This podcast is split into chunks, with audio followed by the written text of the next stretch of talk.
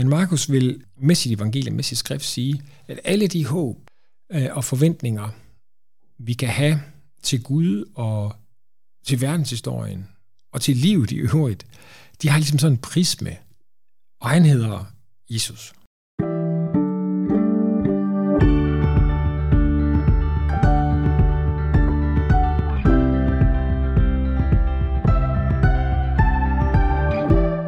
Velkommen til podcasten Bibelbreak, en podcast fra Bibellæseringen, hvor vi læser og diskuterer Bibelen sammen. Jeg hedder Nikolaj, og jeg er vært for podcasten. Og i dag sidder jeg over for Morten Hørning, som er professor i Nye Testamente og underviser på Menighedsfakultetet i Aarhus. Velkommen til, Morten. Tak skal du have. Tak fordi du vil være med. Det vil jeg gerne. Har du ikke start, lyst til at starte med at sige lidt om, hvem du er? Jamen, det kan jeg godt. Så det er rigtig nok, at jeg er underviser i Nye Testamente her på Menighedsfakultetet og har været det øh, siden øh, 2009 bliver det. Og ellers så er jeg teolog, uddannet fra Aarhus Universitet og Menighedsfakultetet. Og før det, jo egentlig også en Aarhus-dreng, jeg voksede op lidt uden for byen, og har gået på gymnasiet her i byen, så det bliver rimelig meget Aarhus. Det må man sige. Vi skal i gang med nogle tekster fra Markus Evangeliet, og øh, jeg ved, du er lidt af en ekspert inden for Markus Evangeliet. Så har du ikke lyst til at starte med at give en indføring eller lige en indgang til, hvad Markus Evangeliet er for en bog? Jo, jamen det er helt overordnet set et fantastisk skrift, som på, øhm, på kort formel giver os et indblik i, hvordan at øh, de første kristne forkyndte budskabet om Jesus. Rent faktisk så, hvis man skulle give sådan, sådan et label på Markus evangeliet, så kunne man kalde det for Peters prædikennoter. Desværre så ved vi ikke, vi ved desværre ikke helt præcis, øh, hvem der har skrevet det, fordi det står der ikke. Men ifølge den ældste tradition, vi har omkring skriftet, så blev det skrevet af en Markus. Og det vi ved om, om Markus øh, i Nytestamente, det er, at der var en Markus, en Johannes Markus, som havde var vokset op i Jerusalem. Øh, hans mor havde et hus der, hvor den ældste menighed holdt til. Han kommer med på, øh, på Paulus' første missionsrejse. Det, det er faktisk ham, der bliver sådan en strid omkring mellem Paulus og Barnabas. De forsoner sig dog sidenhen. Og så er han også med i, øh, i Peters første brev, hvor han kaldes for min søn.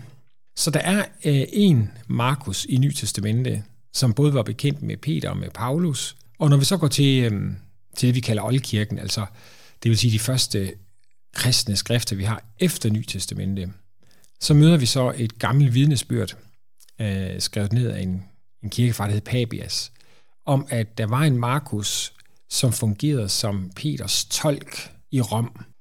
Så det vi formodentlig skal forestille os, det er, at øh, det er det bedste bud. Øh, det er jo selvfølgelig ikke alle, der er enige om det, sådan er det jo med alting, ikke også? Men, øh, men det er et bud, der hænger rigtig godt sammen, og derfor så øh, har jeg tiltro til det. Altså, at der var den her unge fyr i Jerusalem, som ikke var en del af discipleflokken, men øh, det var han for ung til, men var, hvad skal man sige, i generation lige efter en halv generation efter, eller sådan noget som så var så ung, at han var i stand til at lære et nyt sprog, som lå meget langt fra modersmålet. Hvad Peter så til synligheden ikke var, og vi må nok tilgive ham, der var ikke noget, øhm, der var ikke noget YouTube eller noget, man kunne lære sit engelsk på deroppe ved Genesrets Sø.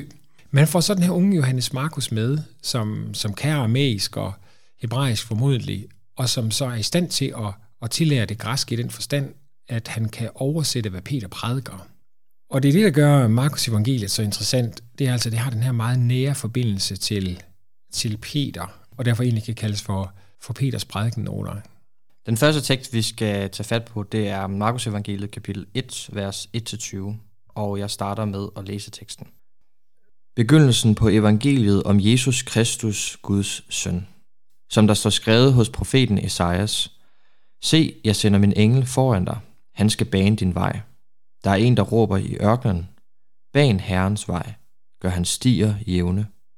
Således trådte Johannes støber frem i ørkenen og prædikede omvendelsesdåb til søndernes forladelse. Og hele Judæa og alle Jerusalems indbyggere drog ud til ham, og de blev døbt af ham i Jordanfloden, i det de bekendte deres sønder. Johannes gik klædt i kamelhår og havde et læderbælte om livet, og han levede af græshopper og vildhonning. Og han prædikede, efter mig kommer han, som er stærkere end jeg, og jeg er ikke værdig til at bøje mig ned og løse hans skorem. Jeg har døbt jer med vand, men han skal døbe jer med helligånden. I de dage skete det, at Jesus kom fra Nazareth i Galilea og blev døbt af Johannes i Jordan. Straks da han steg op af vandet, så han himlen flænges og ånden dale ned over sig som en due. Og der lød en røst fra himlene. Du er min elskede søn. I dig har jeg fundet velbehag.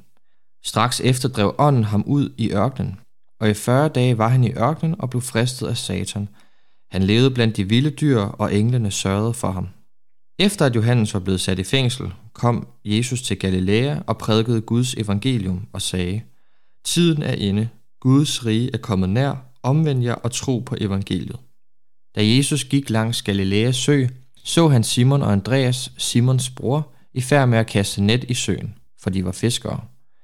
Jesus sagde til dem, Kom og følg mig, så vil jeg gøre jer til menneskefiskere. Og de lod straks garnene være og fulgte ham. Da han gik et stykke videre, så han Jakob, Zebedeus' søn og hans bror Johannes i båden i færd med at ordne garnene. Straks kaldte han på dem, og de lod deres far Zebedeus blive tilbage i båden sammen med daglejerne og fulgte ham.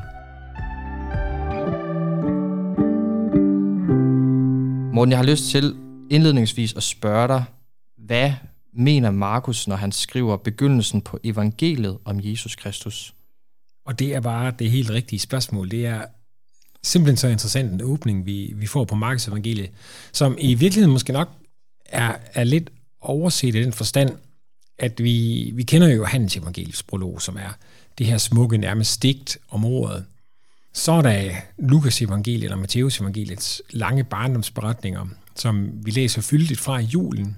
Men Markus evangeliet går bare sådan lige på hårdt øh, med en meget, meget sådan understreget sætning. Begyndelsen på evangeliet om Jesus Kristus, Guds søn.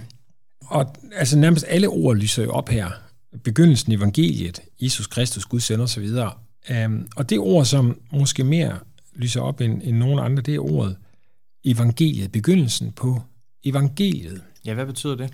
Ja, altså det, det i hvert fald ikke betyder, det er, at for Markus, at det er begyndelsen på en, en ny type bog, en bestemt type bog, som man så kalder for et evangelium eller evangelier.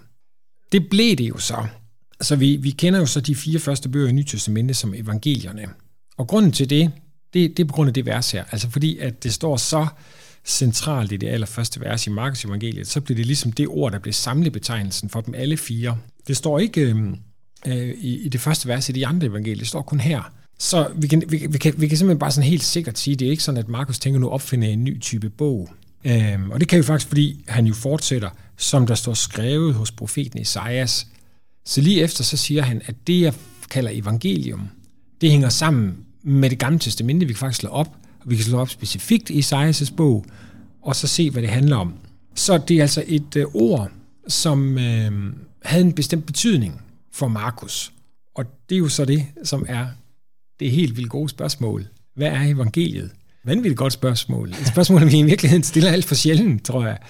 Det er ligesom sådan, vi, vi ved alle sammen, hvad det er. Det er ligesom, altså, det er atomet, der ikke kan deles. Det kan et atom, hvis godt, som jeg husker en gang. Det ved jeg ikke. Lad os bare sige, at et atom ikke kan deles. Det vil vi godt tillade til den her podcast. Mm. Eller sådan et grundstof, som man ligesom ikke kommer længere ned end. Så, så vi holder os ligesom fra at, at forstå det. Men det, det viser sig, både når man læser Markus evangeliet, og når man læser de jødiske tekster, der er rundt om, så var der flere forskellige bud på, hvad evangeliet var. Og det er der jo faktisk også, når vi går til Ny Testamente. Øh, vi har jo Paulus, den ham, der kunne blive rødglødende raseri, som skriver sit brev til Galaterne, hvor han taler om nogle andre evangelier. Så der var altså nogle andre evangelier øh, på spil i den tidlige kirke, som gik op imod det, Paulus skrev. Så da Markus skrev det her, der var det ikke helt så entydigt, hvad det var. Og, og derfor så kan man sige det på den måde, at hele hans skrift er et forsøg på at tydeliggøre over for læserne, det er det her, der er evangeliet. Og det han allerførst vil, ja, det, det er jo egentlig to ting. Det, det ene er, at han går videre med at sige, at evangeliet handler om Jesus Kristus. Ja, hvem er Jesus Kristus? Så? Ja, hvem er Jesus Kristus? Jamen, det, der, der betyder det, at han er Guds messias, Guds salvede. Vi, vi har for vane i øhm, vores danske oversættelsestradition altid at oversætte det græske ord Kristos med Kristus. Mm. Der er enkelte, enkelte steder, sige, der er faktisk to steder i, i den oversættelse, vi har her fra 92, hvor der så står Messias. Men det er jo det samme ord. Når vi siger Messias, så begynder vi måske sådan lidt mere at tænke i retning af det gamle testamente. Så når der står begyndelsen på evangeliet om Jesus Kristus, så kunne man også godt oversætte om Jesus som Messias. I hvert fald så i de næste vers, hvor Markus så går videre og siger, som der står skrevet hos profeten Isaias, gør, at Markus vil have os til at kigge tilbage af. Han, han tager ikke en blank side, og så finder han på noget helt nyt. Han skriver ind i en bestemt historie, en bestemt retning, som har at gøre med Guds løfter og Guds trofasthed, og hvor Gud gør det, han har sagt, han vil gøre. Og det der debatten er, eller i hvert fald der debatten var rundt omkring Markus, der var nogle andre, der mente, at der var andre messias og andre opfyldelser. Men Markus vil med sit evangelium, med sit skrift sige, at alle de håb øh, og forventninger, vi kan have til Gud og til verdenshistorien og til livet i øvrigt, de har ligesom sådan en prisme, og han hedder Jesus. Så har jeg lyst til at spørge dig til sidst, hvordan kan vi bruge den information, eller hvordan kan vi, det at vi ved, at evangeliet kommer til at handle om Jesus Kristus, altså Jesus Messias, hvilke konsekvenser, og det kommer vi helt sikkert mere ind på, tænker jeg, hvilke konsekvenser har det for vores liv, tænker du? Det første ord, jeg tænker på der, det er, at det er revolutionerende, eller måske sagt lidt mindre, mm, jeg ved ikke, om man kan sige politisk, mm, som vores bruges jo også meget politisk, men i hvert fald så lidt mindre end det, så epokegørende. Det, at Jesus er Messias, er noget, der begynder noget nyt. Og øh, det får man jo faktisk også i det allerførste vers, der begyndelsen. Det er også en meget markant udtryk, som vi jo for eksempel møder i det allerførste kapitel i den allerførste bog i det gamle testamente, nemlig skabelsesberetningen. I begyndelsen, dengang der ingenting var, da Gud skabte det hele ud af ingenting, så får vi nu her en ny begyndelse, som er ny i den forstand, at øh, den revolutionerende, den epokegørende, den har Jesus som centrum, og som er en opfyldelse af noget, der er forudsagt i den forstand, at Gud allerede har sagt hos profeten Isaias og andre steder, at han kommer til at gøre det. Og det spørgsmål, der så har været, det har været, hvor kommer han til at gøre det? Hvem, hvem er det, der bliver den prisme for Guds godhed og, og nyskabelse? Hvad tænker du på, når du siger ordet prisme? Hvad ligger du i det? Altså man kan sige, det punkt, som lyset brydes igennem, øhm, som man kan se nuancerne. Og nu spurgte du sig før det her med, hvad betyder det for mit liv, mm. at Jesus er evangeliet? Egentlig så tror jeg, at øhm, Markus evangeliet er et langt svar på det, fordi vi kommer jo til at møde alle mulige mennesker i alle mulige situationer, hvor fællesnævneren er den, at det, at Jesus er evangeliet, får betydning ind i deres liv. Så der kommer, der kommer syge til ham, der kommer fremmede, der kommer kvinder, der kommer dæmonbesat, der kommer folk, der er bange. Og, og det Jesus er, og det Jesus gør, det han forkynder, og det han handler, det får betydning ind i deres liv. Så det bliver, altså det bliver omvæltende for dem. Eller, hvis vi vil bruge et, et mere kirkeligt ord, det bliver til en omvendelse for dem. Og den, øh, det er jo en godhed. Det er et evangelium. Og det, og det er også samtidig en udfordring at, øh, at vi ind i vores liv hver eneste dag, altså lader den prisme ligesom spejle sig, eller bryde lyset. Så vi kan se, hvad, hvad for en nuance øh, fra lysets farver kaster sig ind over mit liv, når jeg ønsker at leve tillid til, at Jesus er evangeliet. Og det er jo det helt store spørgsmål, kan man sige. Ja. Jeg synes, vi skal slutte på den måde. Hvis du kunne lide det, du hørte, så kan du fortælle om People Break til folk, du kender, og husk, at du kan følge podcasten ved at trykke følg på din podcast-platform. Tak for nu. Vi lyttes ved i næste episode.